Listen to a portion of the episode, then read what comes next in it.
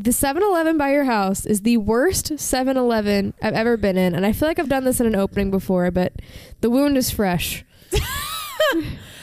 First off, I don't know what you're talking about because when I go to that 7 Eleven, it reminds me of home. And by home, I mean New York. I can see that.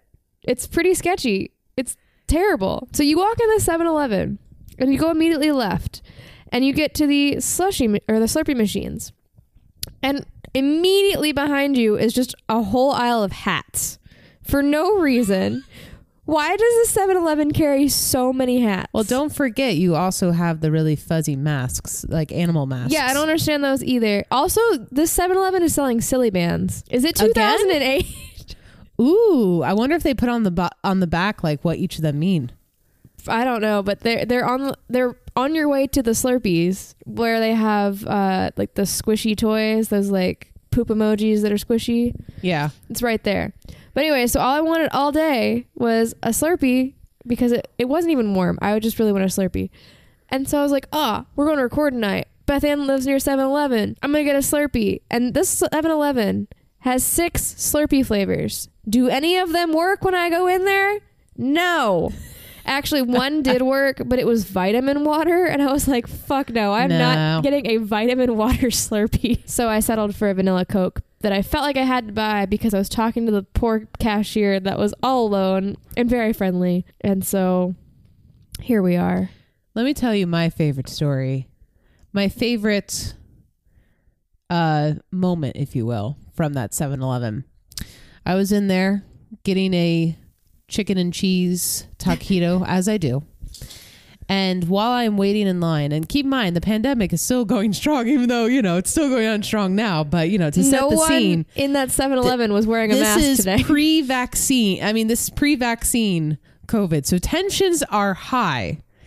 And as I'm waiting in line at my respectable six feet, which to kind of lay it out for you, I'm by the the drinks. I'm not even I'm not even near the cash register. And these two dudes get into a fight by the slot machines.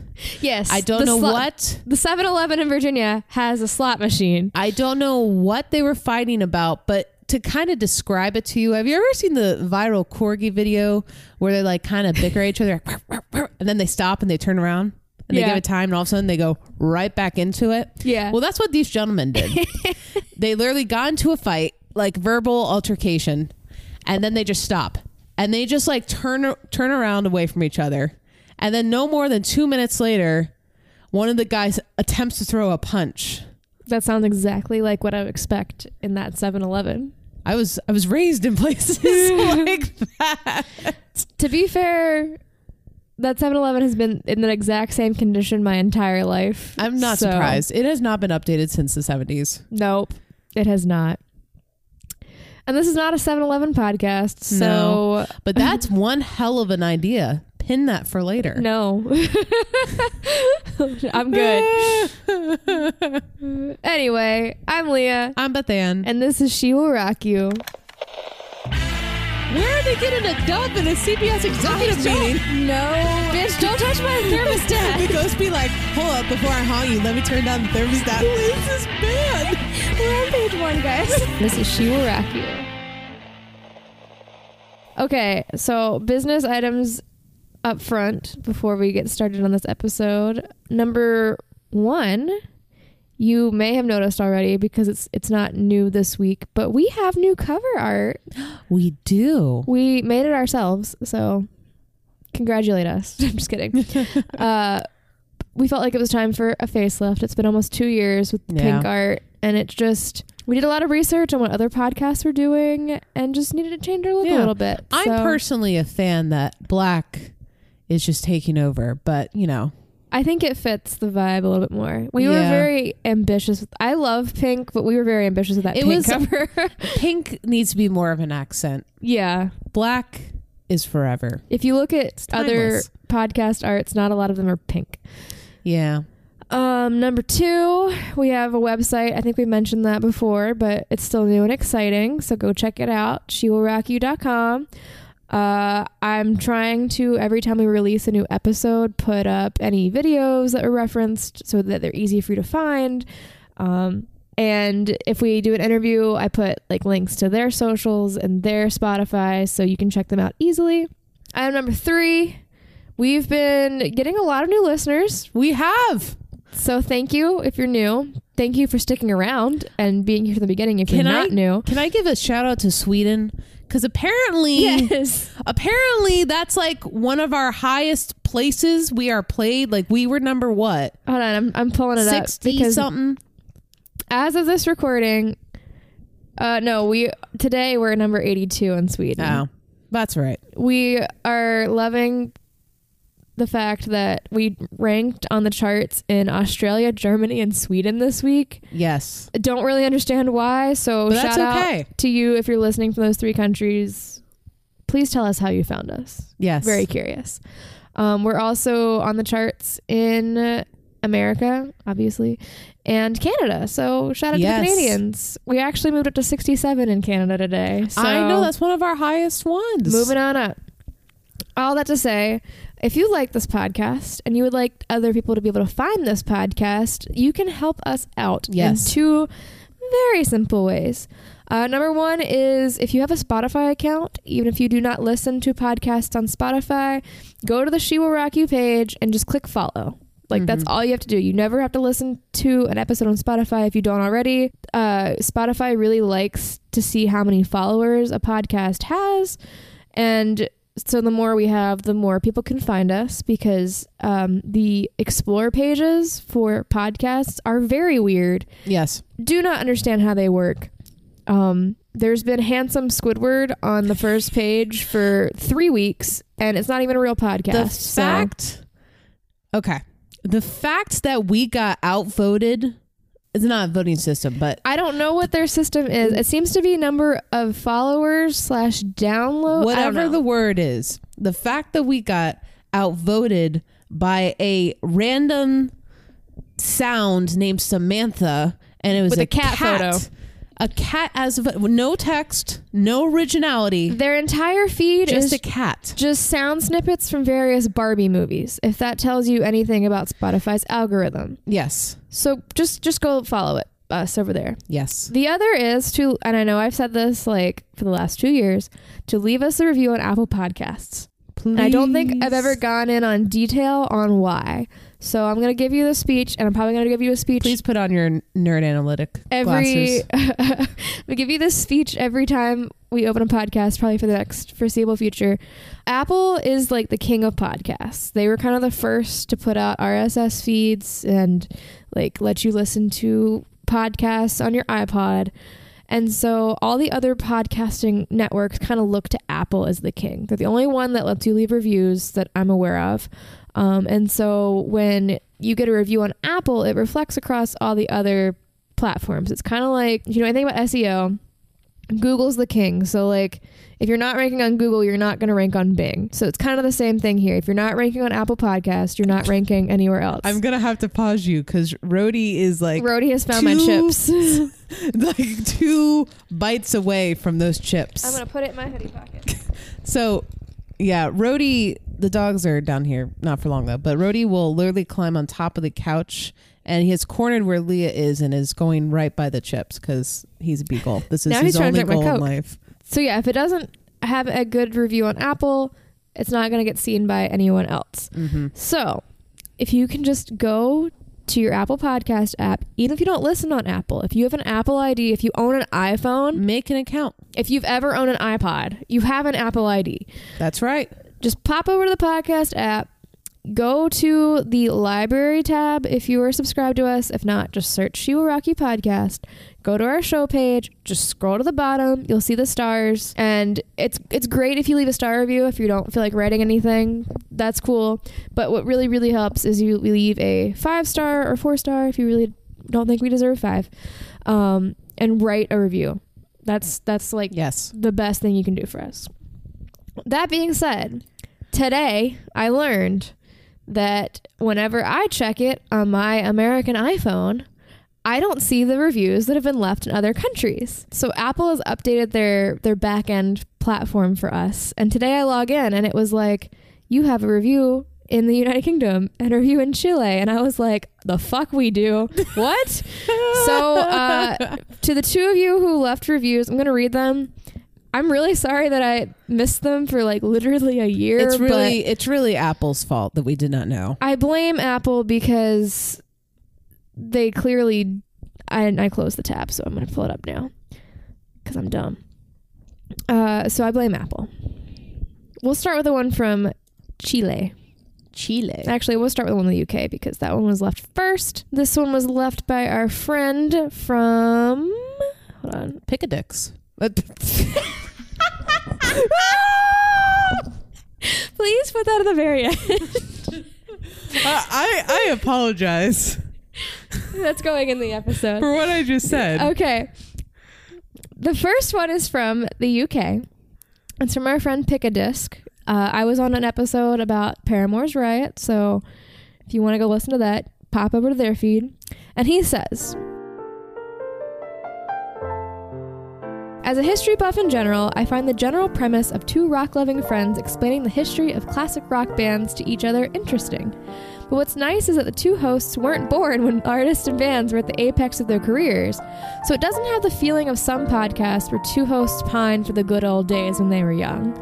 So the subjects of each episode are well researched and told in a precise yet comfortable manner. There is enthusiasm and passion for the subject matter that comes around that comes across in these hosts, and thus it's just easy to listen to. Sometimes the format's broken up by the odd interview, and so far the guests and interviews hold your ho- hold your interest easily. That was a great review, and I'm still laughing about Pickadix. I'm really sorry. That that was amazing. and the other one is from Miss Cabezota from Chile.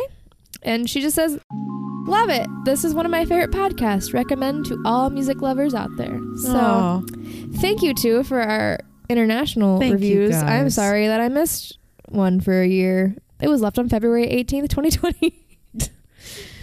um I think that's enough of me talking for this episode other than my commentary on what we're talking about today. Expect a speech next week. Yes. Okay. I chose this band for two events that happened to me recently. First, there's an Instagram page called Albums of Bikini Bottom. I highly recommend it because take your favorite cover art from rock and roll and add SpongeBob or Squidward or Patrick or the whole Bikini Bottom fan. It's awesome. So, they did a spongified version of London Calling. Oh gosh. Second, around the time I was working on Janis, Rock the Casbah was stuck in my head for two weeks for no other reason. I hadn't heard it, it just randomly showed up. So It's the universe telling you to do the clash. it that's exactly what I'm saying. Today we're talking about the Clash. And up to this point, I actually didn't know a ton about them. All I can really tell you is that they use "Should I Stay or Should I Go" in uh, Stranger Things. Yeah. It's about all I got. And you know, I think like punk in general, I like the bands that come from punk and that 80s scene, but I don't necessarily listen to it a lot, Yeah, but it's still fascinating material. And I'm not talking Green Day punk. like OG punk. We're talking like early punk. It's just coming on the scene. Uh, this is also going to be a little bit of a shorter episode because they only had like five albums, not a ton no, but still nonetheless a ride. I'm also putting a trigger warning in here because I feel like I shouldn't have to do this, but these 70s and 80s punk rock bands couldn't fucking behave themselves. love that. So I'm putting it in here um, because we're going to talk about some subjects around race, anti Semitism. Oh damn. It could make some uncomfortable. Trust me, I'm a little bit uncomfortable talking about it, but nonetheless, my job is to bring the deets slash the tea to the audience. So, as comes with the territory. Okay, let's jump into early life. And for this, we're going to stay focused on the main lineup associated with the band, which is Joe Strummer, Mike Jones, Mick Jones, Paul Simonon, and Topper Headon. So, we're going to start with Joe Strummer. John Graham Mellor Ew. I see why he changed his name. That is not very rock and roll. But it's very British. It is very British. Very British. He was born on August 21st, 1952, in Ankara, Turkey. His mom was a nurse and his dad was a civil servant, which made me realize I don't know what a civil servant is. So what's a civil servant? I don't know. Oh, you didn't look it up? no. I, I thought it was like foreign service for like the government. Yeah, I think that's the British way of saying they work for the government. Okay, that's how I kind of interpreted it. Um, but yeah, I, I still don't know what a civil servant is, to be quite honest with you. Um, at age 10, both him and his older brother were sent to a boarding school in England. A quick story about his brother. He was apparently a Nazi Uh, oh, what? who was also into the occult. So we have an occult Nazi. Those two don't go together. No. Well, Okay, maybe they Hitler was kind of into the cult a little bit, from my understanding. I don't know if that's confirmed or conspiracy theory, but my brain's kind of ticking that in my head a little bit. But sadly, his brother did pass away at age 19. It really affected Joe in his life. Um, but besides that random fact, when they were in boarding school together, they didn't really see their parents that much. Like, I think they saw them like once a year. As far as music goes, he was really inspired by Little Richard and Woody Guthrie. And his little, I don't know, he's probably 15 at this point. His little 15 year old brain says, I'm going to go by Woody. So he went by Woody for a few years. Why though? Well, you know, Woody Guthrie. It's like taking on, it's like naming yourself Elvis. No. Elvis Jones. Actually, that's a good, that's a good name. It's a good name for a cat. for a cat. All right. After graduating boarding school, he thought, eh, maybe I'll become a cartoonist and enrolled in Central School of Art and Design in London. It was around that time that he purchased his first instrument, which was a ukulele. And he learned to play Johnny B. Goode on Aw. that ukulele. But shortly after that, he moves to South Wales, um, where he becomes an artist of sorry, he becomes a vocalist for a band called The Vultures. So he didn't start playing an instrument until he was like in college. Yeah. That's late. Actually, most of these dudes, well, I say most, I think like two of them really didn't play instruments that much That's until late later. Yeah. compared to every other band we've ever talked about. but also it makes sense because punk music, especially like early punk music, is really just It's not good. Like it's not technical. it's not technical. That's the word I'm Yeah. looking for. It's not technical. It's just strum and beat the hell out of the strings Do you until know they break. three chords? Cool, you're hired. That, that's exactly it. That's exactly it. So in 1954, nope, nope, nope. In 1974, yep. uh, the Vultures fizzle out. He moves back to London, moves in with a friend, and then he's like, "Hey, let's name our band the one o the 101ers." No. Not to be confused with the 101 Dalmatians, which is also based in London, but this is based off part of their address to their flat. It's a terrible band name. You know, looking at the 101ers, I thought it was going to be a lot easier to say Yeah. than when I finally came to and I was like, oh shit, that doesn't quite roll off the tongue, does it? Did you hear the new single by the 101ers? no. You know, I would only appreciate them if the, all their songs were just numbers. Number 45, number two Concept by the band. 101ers. Ooh, ooh, a math band. No. Uh, I'm just saying. We already have math metal. You might as well just make a math rock the band. fuck? There's math metal? Yes, because it's all technical. I think it's called. There's one called Tricot, and they're like mathematic metal. Metal is a wild genre. It it truly is. there are no rules. that it is the wild west of music. The minute you showed me SpongeCore, all rules were out. oh man. Okay. So when he becomes the 101ers, he goes, mm, Woody's not going to do it anymore. I just heard, heard What? There's a lot of dick jokes happening in this episode. Why is it so funny 10 minutes later? Because I said Woody. That's why it's funny to you, Leah. Pick a dick. Anyway, now you gotta leave that at the beginning of the episode. Great. Now I'm gonna go talk about Joe Strummer, and that's his fucking name for the whole fucking episode. Great, Great. Now I'm gonna make it. Now I'm not. Now I'm gonna make another dick joke about Strummer. Way to go. Sorry. God, now I have to put a trigger warning for dicks on this. All right. Anyway, so Woody is gone. he replaces it with Joe Strummer. Uh, And just like Mike Dirnt from Green Day, he chose his name because of what the rhythm guitar does. I was gonna say at the very beginning, Strumming. please tell me he's a guitarist, but that seemed way too on the nose, so I didn't say it. Nope. Rhythm guitarist strum. I hate that. Joe Strummer. Um, so we're done with him. We're going to move on to Mick Jones. Michael Jeffrey Jones was born in London on June 26, 1955. He just decided his name was generic enough to be left alone. Yes, simple. Simple Mick. Mike Mike Jones. Um, his grandma, who is of Jewish descent, escaped from Russia to the UK to avoid the Russian pogroms. Uh, there's really not much about his early life. After school, he went to West London School of Art and Design because, in in his eyes, it is the gateway to getting into bands. Which, where is the lie? Mm, Which, how many art students do we know that go into a band? a lot. a lot. So he first started with glam rock and then he moved into punk. We'll come back to the band he created in a moment. Oh God. Yes, correct. You are correct to fear it because it's it's a whole thing. Anyway, um, for the other two, Paul Cinnamon and Topper Headon, not we don't know much about him. We know that Paul was born in South London in December fifteenth, nineteen fifty-five, but he also did go to a art school called Byam Shaw School of Art. So the mixed theory is holding up. Yep.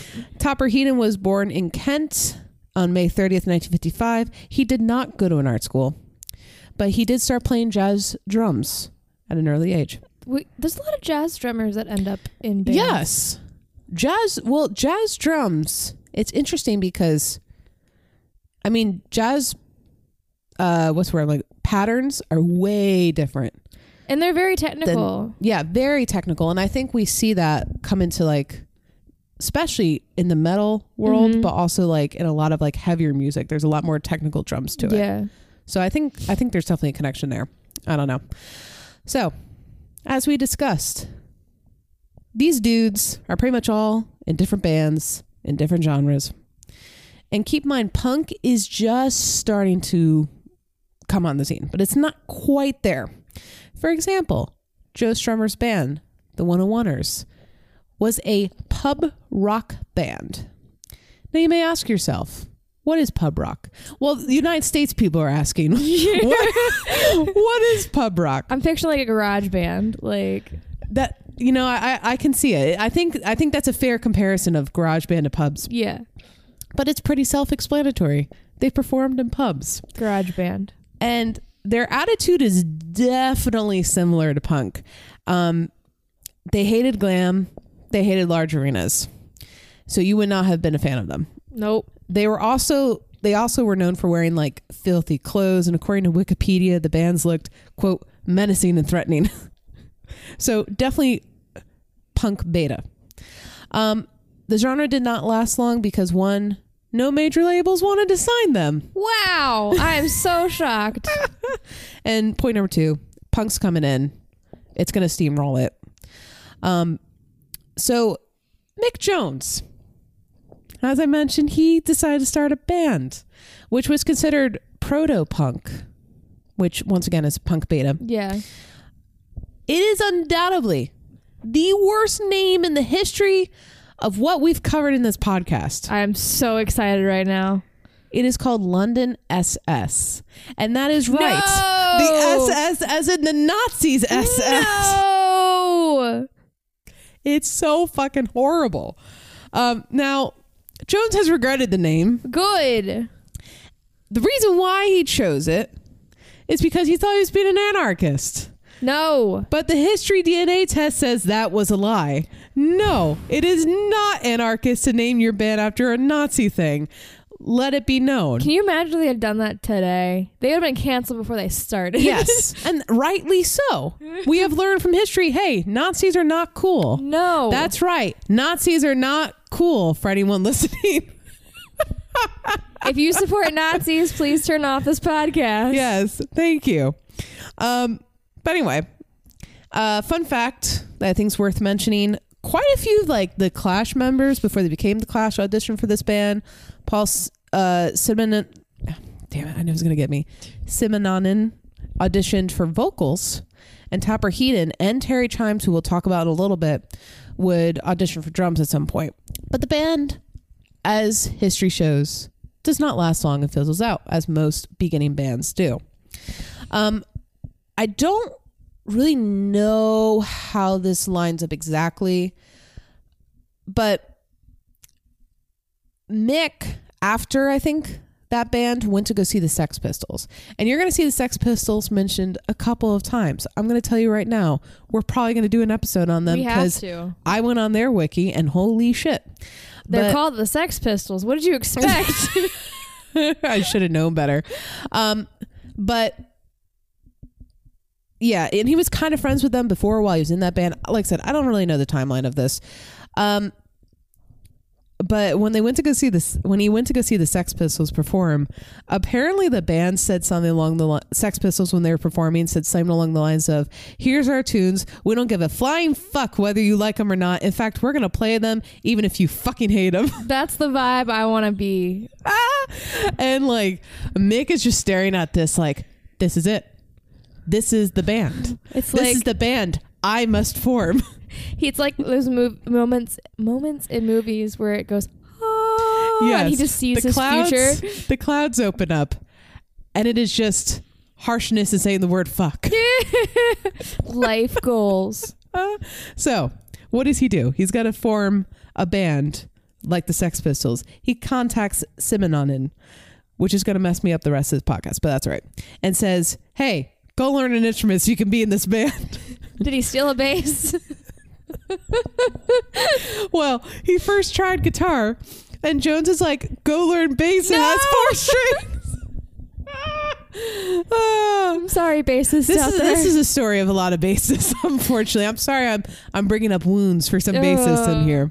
Um, then the two other members join, uh, which is a dude named Keith Levene. He ain't gonna stay much long, and Terry Chimes, who we mentioned. He's gonna leave later on, but you'll hear him coming in and out. Uh, the band is still on the hunt for a lead singer, and they find Joe Strummer strumming away in the 101ers. And they're impressed. And in the most punk way possible, they're like, hey, be in our band. You got 48 hours to decide. this and, message will self destruct. and Strummer agrees after 24 hours. So, as far as for their name goes, they didn't arrive to the name The Clash at first. Their first choices was Weak Heart Drops Ew. and Psychotic Negatives. The fuck? It wasn't until Paul Simonon was reading newspapers with the word clash, clash, clash. I mean, this is the 70s, so clash, clash. Cold War. And that's when it came to him. So their first show was in 1976, and they're opening for the Sex Pis- Pistols. Uh, That's pretty neat. the timing of this show was important for them because they had to beat another band because I guess another London SS spinoff band called The Damned was going to play with the Sex Pistols too and they're like fuck that and they played 2 days before they played so Battle of the Bands. um after that show and this is just a fascinating story the Clash and Sex Pistols went to Camden which Camden's awesome highly recommend it um they went to Camden in London to go see the Ramones. And then they all just started to fight at They- the Ramones. Would you say that they clashed? now they clashed and got their pistols out. Yes. But, you know, I think that's like the most this is like the big bang, the big clash if you will to punk, I feel like. the Big Bang of punk bands. yeah is this scene right here um but I picture it very West Side Story where they're all coming out from like three different corners of like the room, and, they they're, dress like that too, very beatnik style. They're dressed like greasers, and they're they're all snapping, and then they just start throwing punches. Yeah, that's about that's about what happens today too in uh, hardcore shows, but not much has changed. Um, so by December of that year, we're gonna move the time scale up here a little bit. Um, the band had only played a few shows. Mainly because they're like rehearsing, they want to get as tight as possible. Which kudos to them, because I feel like a lot of bands they start off, they're just like, "Yeah, let's just play." We know what we're doing. We don't need to Yeah. rehearse. Um, also, in that time frame, somewhere Keith Levene goes. He's fired. Terry Chimes leaves. And then they go on the Anarchy tour with Sex, Sex Pistols. Who knows that it- it's happening right after they're touring with the Sex Pistols, but they get approached by a record label. And keep in mind, they're only 30 gigs in. They haven't even headlined yet. And here comes CBS knocking on their door with a $100,000 check. The hell?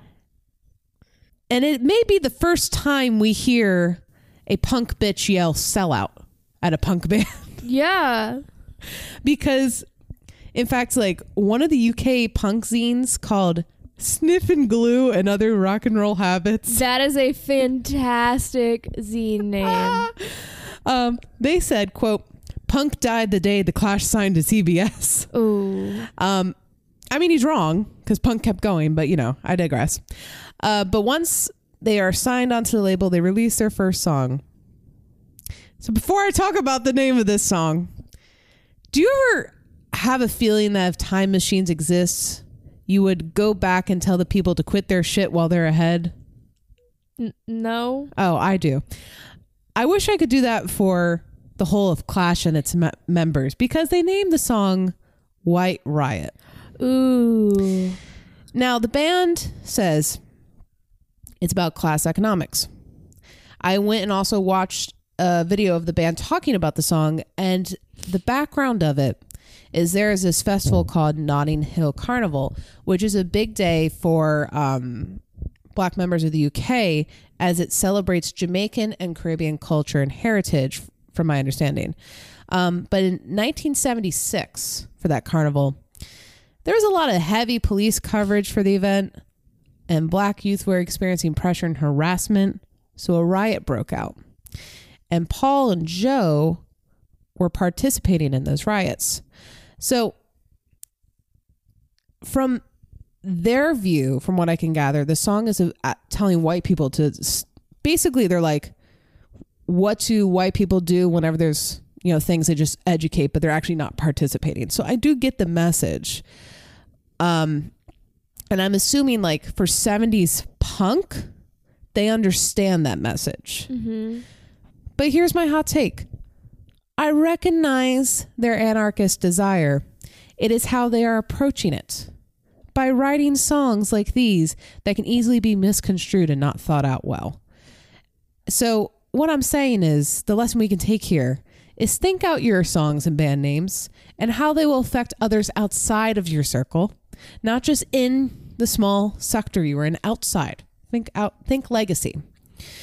But anyway, um that also Mick Jones would go to regret naming a song White Riot. Um At least he ends up regretting his life yeah, choices. they they at least regret it, which is what we can ask, but you know, think ahead folks.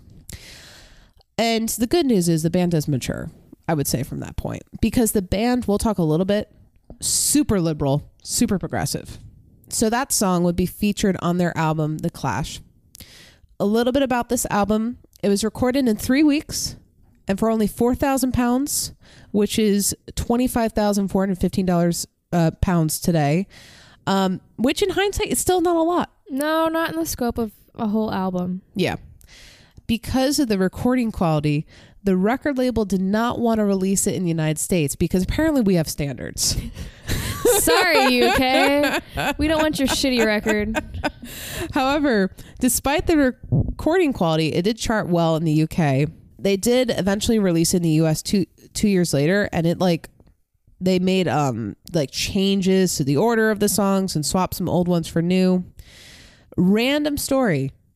one of the songs on the UK album, and I hope I'm right on this because I went back to confirm it. I could only find it on random websites, so I don't know if I'm wrong. Send us a message or Slide in our comment, DMs. slide in our DMs. Um, one of the songs was on the UK album was called "Remote Control," which is about oppression. The band considered this one of the weaker songs, but the record label, and they're going to do this a lot. They're just going to release it without consulting the They band at give all. zero shits about what the artist wants. Correct. So by the time they go to release the US version of this album, they added a new song underneath remote control called Complete Control, was essentially calling the record label a dick. And the record label is just over in their office counting their English Benjamins saying, Good, use your anger. like they do not give a shit that you wrote a song about them. Just make us money. That's all we want. Anyway, that year was released in the US. It was like the best selling import album, which is a weird phrase because we don't use that today. No. But I guess that means something to if you're in the 70s. Um, also, going back to where they were recording the album, they recorded it in Mick Jones's grandma's house. And she was a big fan of their music and would frequently go to their shows. Punk grandma. Punk grandma. Now I wish mosh pits existed because I would love to see punk grandma in a mosh pit. She would totally be there. Oh, sh- absolutely. The album, of course, features songs about politics, economic climates, all in the UK. But they also have a lot more to offer than that, Leah, including songs about condoms. Why does dicks keep coming back into this episode? I do not know, but we're going to keep going into a local brothel keeper. Wow. I think it was Janice Jones is the name of the song. Um, and then calling out a critic who gave them a bad review, which to be fair, he deserved. I'm not going to really talk about the view, review because I think it's actually really harsh to a point where it's not good. It's not good to talk about. Um, they also have some variety on their album and did a cover of a reggae song called Police and Thieves. They cover reggae like throughout. That's very random. It's very random. And then Bob Marley, I don't know if it's this album or second album, he would like hear their songs and he covered one or two. Did I'm here for that. it. I'm here for it. As far as critical reception, it is well respected in both the UK and the US, many of which uh, leans towards the praise of it being like a perfect punk album. And it is number 77 on Rolling Stone, and I'm crossing out the S, Leah. Rolling Stone, seventh. Uh, no. I, s- You, you still need the This is- S. this is because se- you need the apostrophe S in this case. Damn it. Um, this is a sentence I wrote. It is number 77 of Rolling Stone's seventh greatest albums of all time. It is number 77 on Rolling Stone's 500 greatest albums of all time. Um, It's It- pretty high, actually. it is. It also should be noted that there are only three out of four members on the album artwork, and this is because Terry Chimes he left the band, came back, and then he ditched before it was released. He said, "Never mind. Bye." But they thanked him for his contribution by calling him Tory Chimes in the thank you sleeve, Oof. which is great. However, after this album, we see Topper Headon come on in. So, like most bands, they make an album, they tour the album, and uh, it's their first time as headliner, which is great. And they had artists such as Buzzcocks, Subway Sect, The Slits, and The Prefects. I'm only putting this sentence in because I want to talk about The Slits real quick. I really should save this for the Sex Pistol episode. But I have to put this weird story in because I, I, I have to talk about it. So the Slits, who also might be like a great topic for one of our crossover episodes, like with Muses or something like that, because they don't have a lot of history, but they are a female punk band that started up in like the mid 60s. Their lead singer, her name's Aria. Her mother was Nora For, uh, Forster, who was friends with Jimi Hendrix. She married Johnny Rotten of the Sex Pistols. That meant Johnny Rotten is Ari Up's stepfather. They are only six years apart in age. Ew. I'm not here to judge anyone, but like a TikTok video said about Tauruses, I guess I'm going to judge them anyway. like, I don't understand that setup, but hey, if love's love, sure. But I just think that's a very interesting fact. That's weird. We'll explore it more. This is your teaser trailer for our Sex Pistols episode whenever I decide to do it. Anyway, so fun fact about this tour uh, Headon and Strummer were arrested on it. Guess that what? does It, not surprise guess me. what it's for? Fighting, Wrong. drugs. Wrong. Damn. Stealing pillowcases from a hotel. Very Keith Moon of you. That is not what I expected. Going crazy on tour, getting arrested for something stupid. Uh, I've stolen a towel before. Ooh, nice. I think I accidentally stole a wooden hanger. I stole the towel because I had dyed my hair purple like two days before I stayed at the hotel, Oh, yeah. and did not know how much dye I was gonna get on that towel. And I was like, "Are You were- they gonna make me pay for this? I'm just gonna take it with me." You're really doing a service for them. uh, so they don't have to deal with that.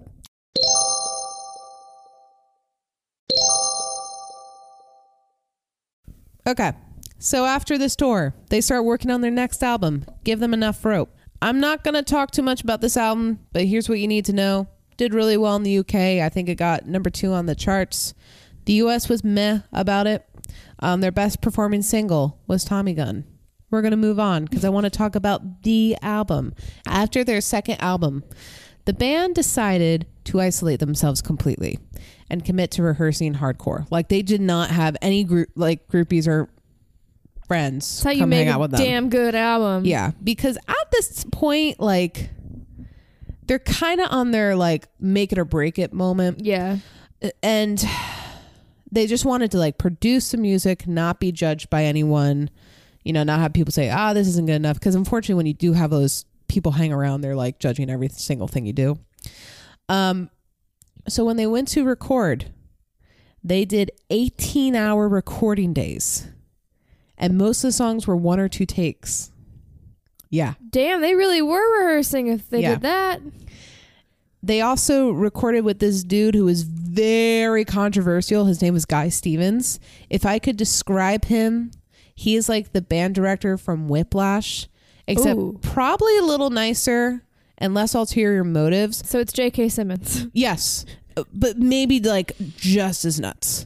To get the band in the right energy, he would throw chairs and ladders Okay, on so the wall. he is the band director from Correct. Whiplash. He is the scene where where uh Miles Teller is playing drums and just a random chair goes. That's terrifying. yeah.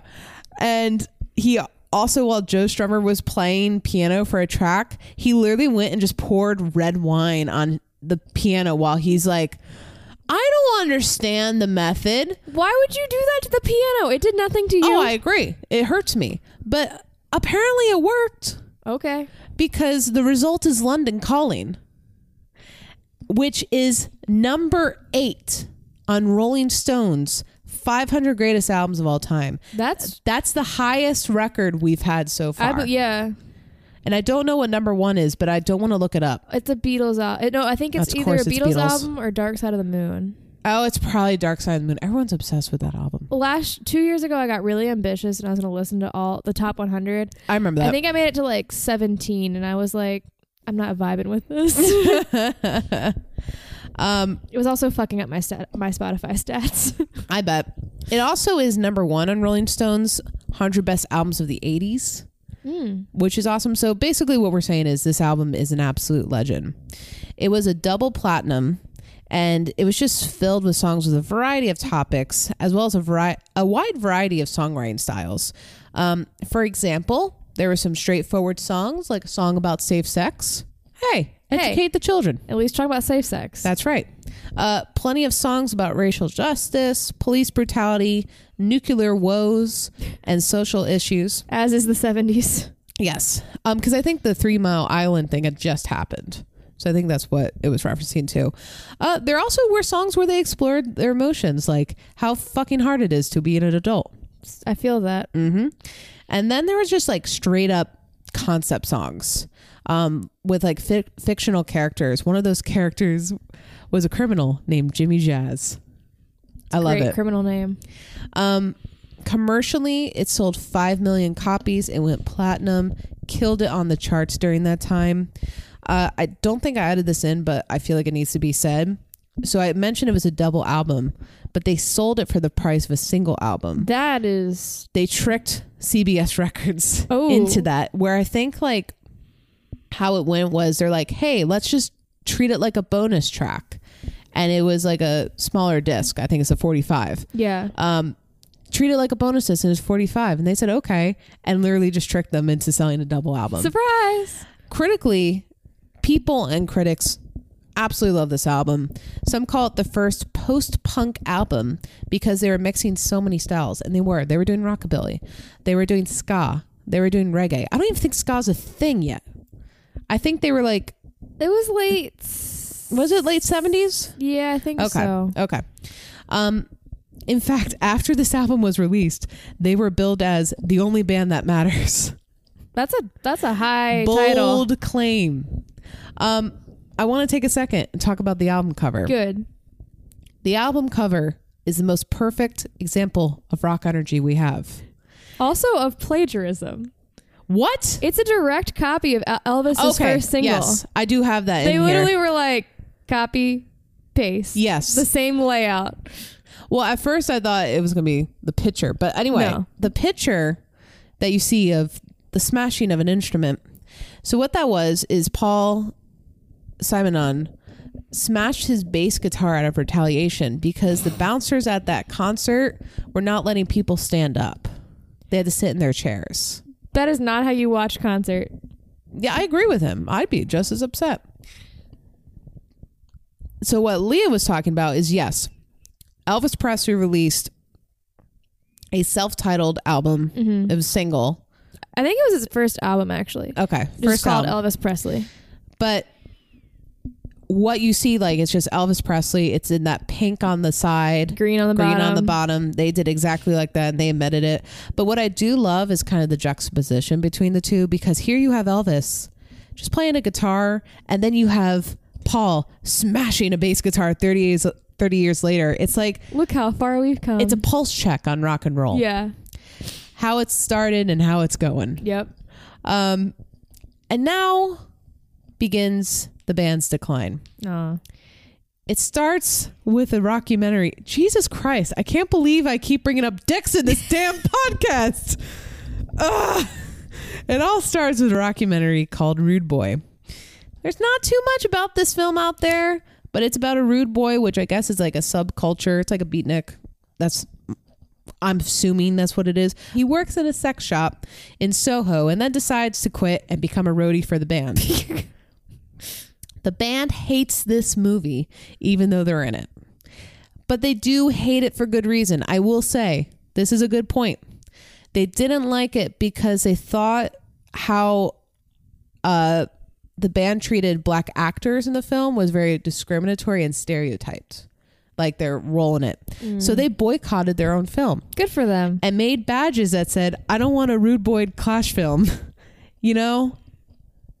Like I said, I gave them a lot of flack at the beginning of this outline for They've their name choices. But like I said, my, my, my dudes, as you have said, they've evolved. They are progressive AF. I'm glad to see they are making better choices.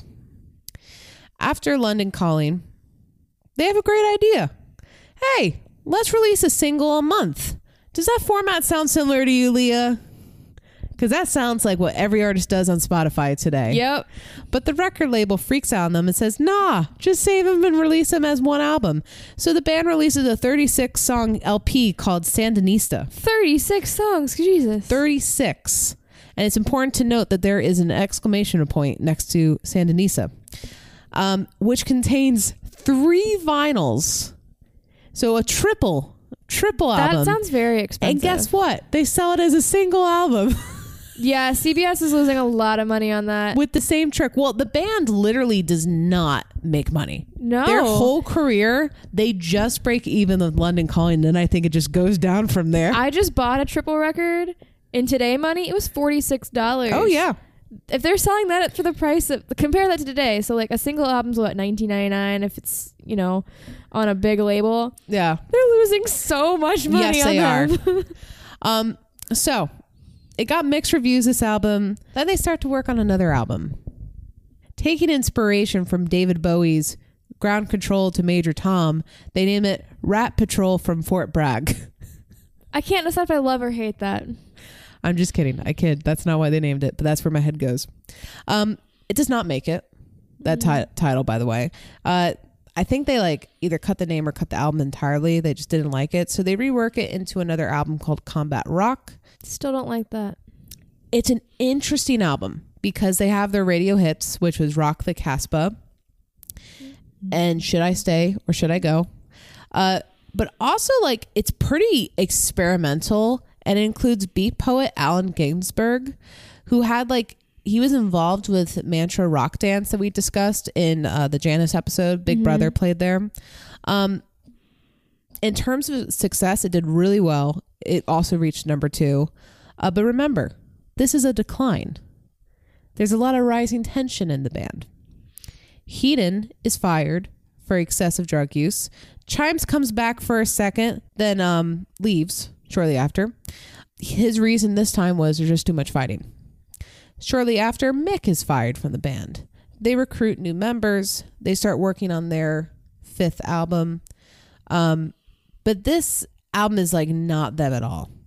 It is recorded mostly with session musicians.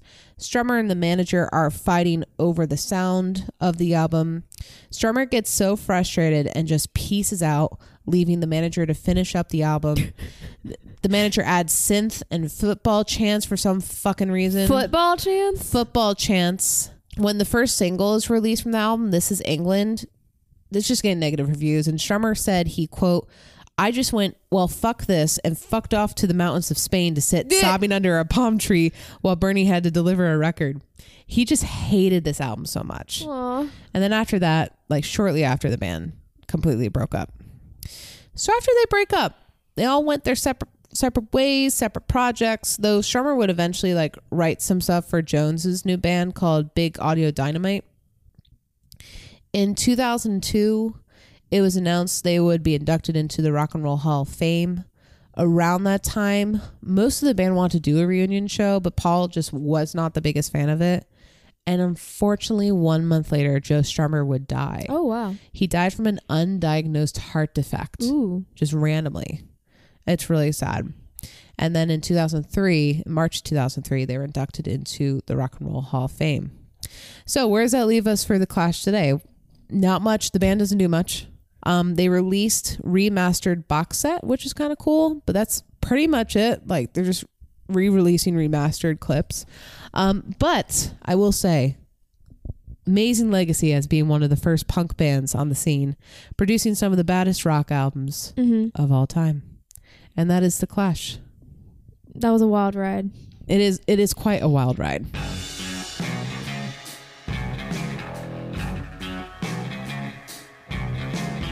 Thanks for listening. As I mentioned earlier, please leave us a review on Apple Podcasts if you want to help other people find our amazing show. Uh, special thanks to Death of Fawn for our intro riff. You can visit our website, shiwaraki.com. There you'll find links to all of our socials, a link to email us, show notes and videos. Anything you want to find about us, you'll find it there. And remember, don't do drugs. Don't do drugs.